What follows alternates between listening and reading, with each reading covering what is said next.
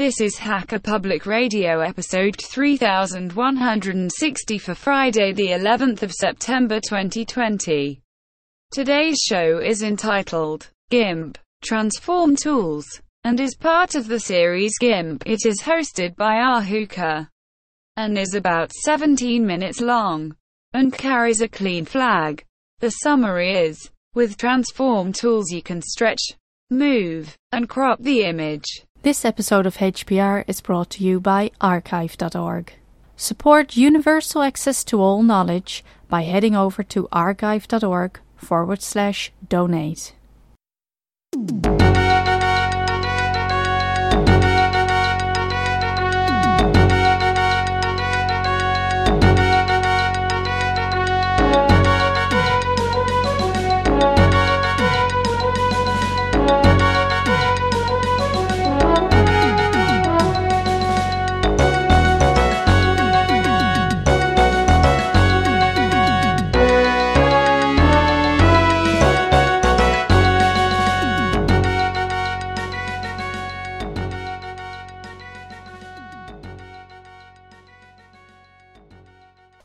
Hello, this is Ahuka, welcoming you to Hacker Public Radio and another exciting episode in my new GIMP series.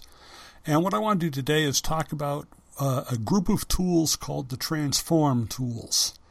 I recognize running through all of these tools is probably not the most exciting part of the whole series, but if you don't know the tools, it's going to be hard to get anything done.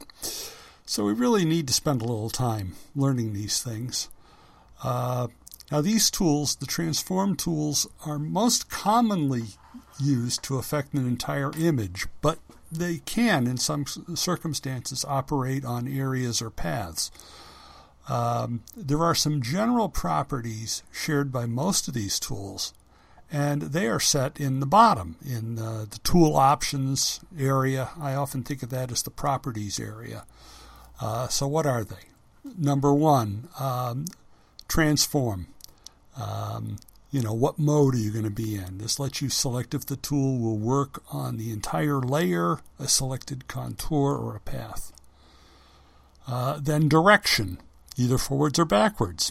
As an example, if you had rotated an image and overdid it a little, you would like to take it back just a bit. So in that case, you go backwards. Interpolation. Okay, this is an interesting thing. Now, some of the transformations, the stretching ones in particular, mean that additional pixels need to be slotted into the image. Same thing with scaling, which I guess is a kind of stretching as well. So when you're sticking in additional pixels, what color do you give them? Well, interpolation means you're going to take a look in general at, well, what are the pixels around it like? And kind of do an averaging to get the new pixels. Now, what algorithm you use is going to affect the results you get. If you select none, you're probably going to not like the result. If you want the highest quality, generally that comes with the sinc selection, although cubic isn't bad. So if you don't like what sinc did, try cubic. Clipping is another thing. If you rotate a rectangular image, for instance, the corners of the image will go outside of the area of the canvas. Now, if you leave this set to adjust, you can then go to Image and select the Image menu and select Fit Canvas to Layers. And the image will expand to contain the rotated form. Otherwise, you can choose to crop the image as a result of your rotation. So, these are just a few of the general options you have with these transform tools. One thing you need to be careful about is knowing what object you're transforming. Some of these tools only work on layers. Others can work on layers or selections. Knowing which one you're working on is important. Now, let's take a look at each one in turn. Again, there are keyboard shortcuts. For me, I tend to use keyboard shortcuts a lot when working with text because my fingers are already on the keyboard. But when I'm working with graphics, my hand tends to be on the mouse more often. So that tends to be what I use. You use whatever is most comfortable for you. So what are the tools? There's an align tool. The shortcut is Q. The move tool, shortcut is M. Crop, Shift plus C. Rotate, Shift plus R. Scale, Shift plus T. Shear, Shift plus S. Perspective, Shift plus P. Flip, Shift plus F. And cage transform, Shift plus G. So those are the tools. Now let's get to each one of them. The align tool moves one or more layers to align with a target. Well, what's the target? Could be any of several things. The target could be the first item. So if you had selected multiple layers using the Shift key when clicking on the layers, the first one you clicked on is the first item. So what you can do is you can click that one and then click a few others and align those other layers to line up with that first one. You can align with an image. You can align with a selection. You can align with the active layer or the active channel or the active path. And you make this choice in the Tool Options panel on the bottom left. Now, once you have your target selected, you can align the layers you chose using the alignment buttons below the target selection. You can align to the left side, horizontal middle, right side, top, vertical middle, and bottom. Now, if you need to add an offset, you do that with the distribute buttons, which are right under the align buttons and look exactly the same. The only difference is you add an offset in the box at the bottom, and that's how many pixels. I'm going to say pixels because I'm assuming we're going to be working with computer screen images at this point. Remember we talked before about the differences between pixels and points and print versus computer screens and all of that. So for the moment, I'm just going to assume it's pixels, and so you add how many pixels. So if you added a 10-pixel offset, which is actually a very small distance, by the way, and then align to the left, what would happen would be you wouldn't align all the way to the left side. You'd align to 10 pixels away from the left side. So that's how the distribute buttons work. Now, move is pretty straightforward. Okay, you can move a layer, a selection, or a path. And again, you choose the mode in the Tool Options section on the lower left. You can also make a choice between picking layer or guide or only being able to move the active layer. Now, personally, I don't see the point in restricting your options, so I leave mine to pick the layer or guide. The crop tool, Shift plus C. The crop tool is pretty easy to use. When you select the tool, your cursor will become a cross, like a target sight, with a knife icon under it. Center the cross on one corner of the area you want and click and drag to create a rectangle. You can adjust the selection using the handles, i.e. the little rectangles that show in the corners of the selection. And when you have it where you want it, either click in the middle of the selection or hit the Enter key, and what you have selected will be the only thing left. This tool is one I use frequently on old photos to remove unwanted borders, as an example. Rotate, Shift plus R.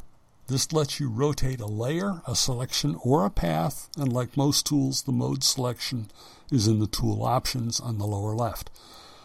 When you select this tool and then click on the image, you'll get a window that pops up and lets you set an angle, which you can specify numerically or use a slider right under it to create the angle.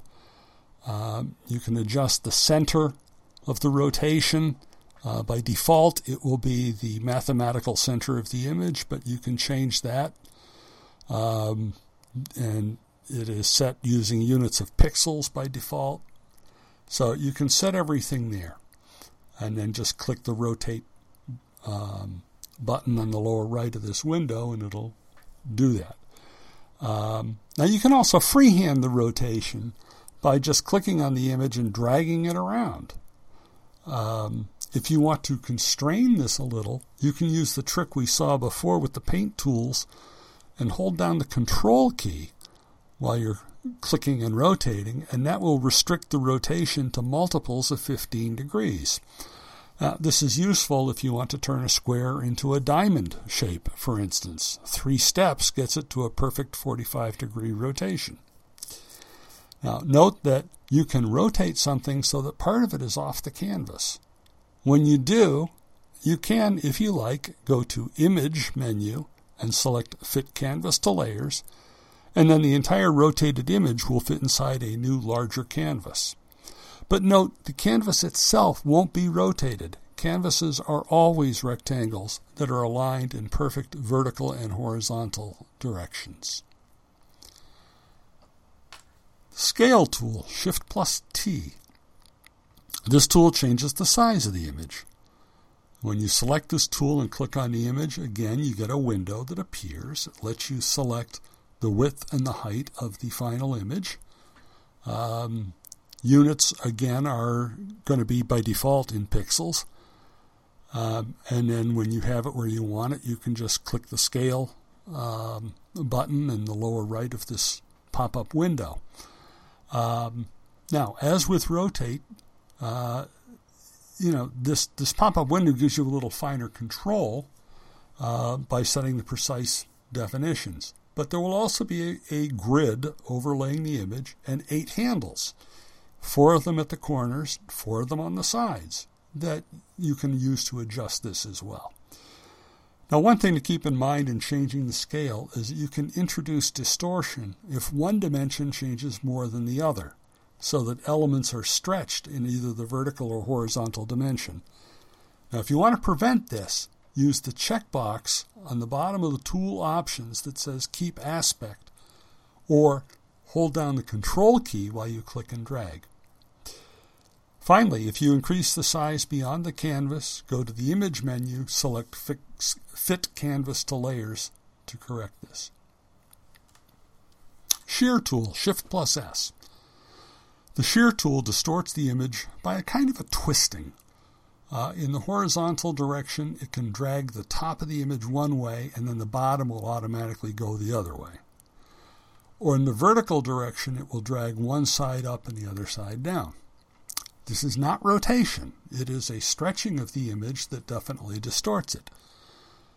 Again, when you select the tool and click on the image or selection, you will get a pop-up window, and it will let you select the shear magnitude for either the x-axis, the horizontal direction, or the y-axis, which is the vertical direction. Now, using this gives you finer control, but note you can only do either X or Y at any one time. To do both, you have to use the tool twice in a row. Now, you can also freehand it using the mouse with a grid that appears, but again, only one direction at a time, and as before, you can resize the canvas if needed. Now, it's perspective tool, Shift plus P. This is really a tool for distorting the image. It is not a true perspective tool. It can, however, be used to create the appearance of perspective. And you can see what I mean if you create a blank canvas with a white background and you create a black rectangle and move that around. You'll get a good idea of what I'm talking about.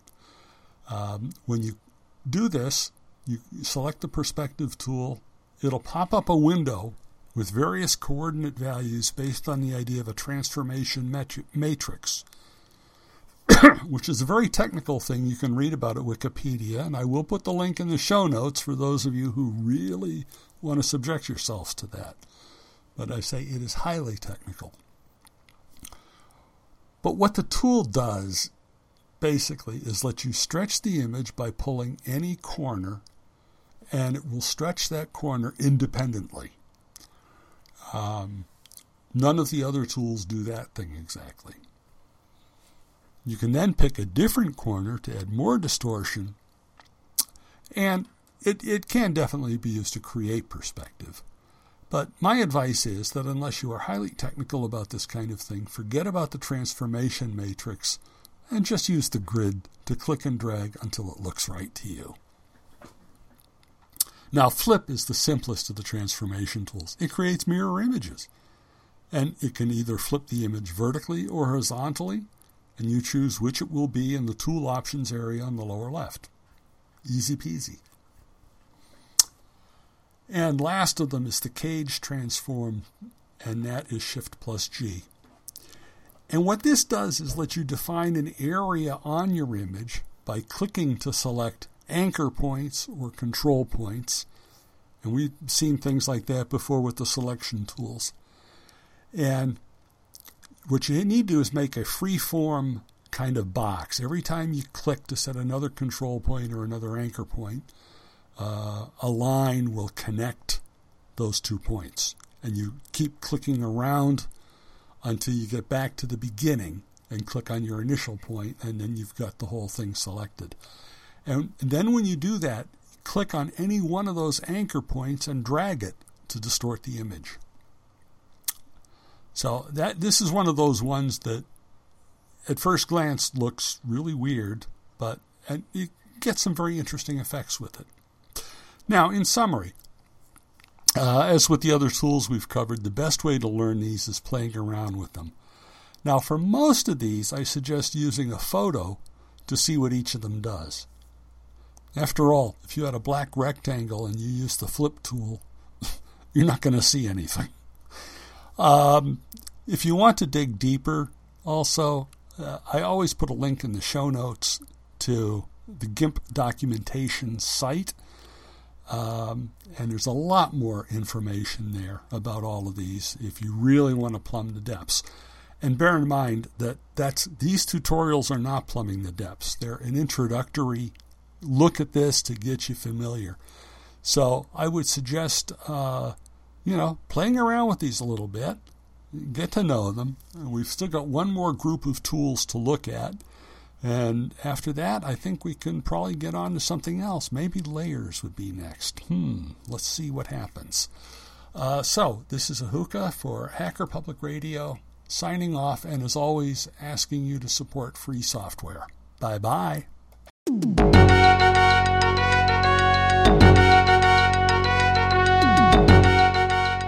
You've been listening to Hacker Public Radio at hackerpublicradio.org. We are a community podcast network that releases shows every weekday, Monday through Friday. Today's show, like all our shows, was contributed by an HPR listener like yourself. If you ever thought of recording a podcast, then click on our contribute link to find out how easy it really is. Hacker Public Radio was founded by the Digital Dog Pound and the Infonomicon Computer Club and is part of the Binary Revolution at binrev.com. If you have comments on today's show, please email the host directly, leave a comment on the website, or record a follow-up episode yourself. Unless otherwise stated, today's show is released under a Creative Commons Attribution Share Alike 3.0 license.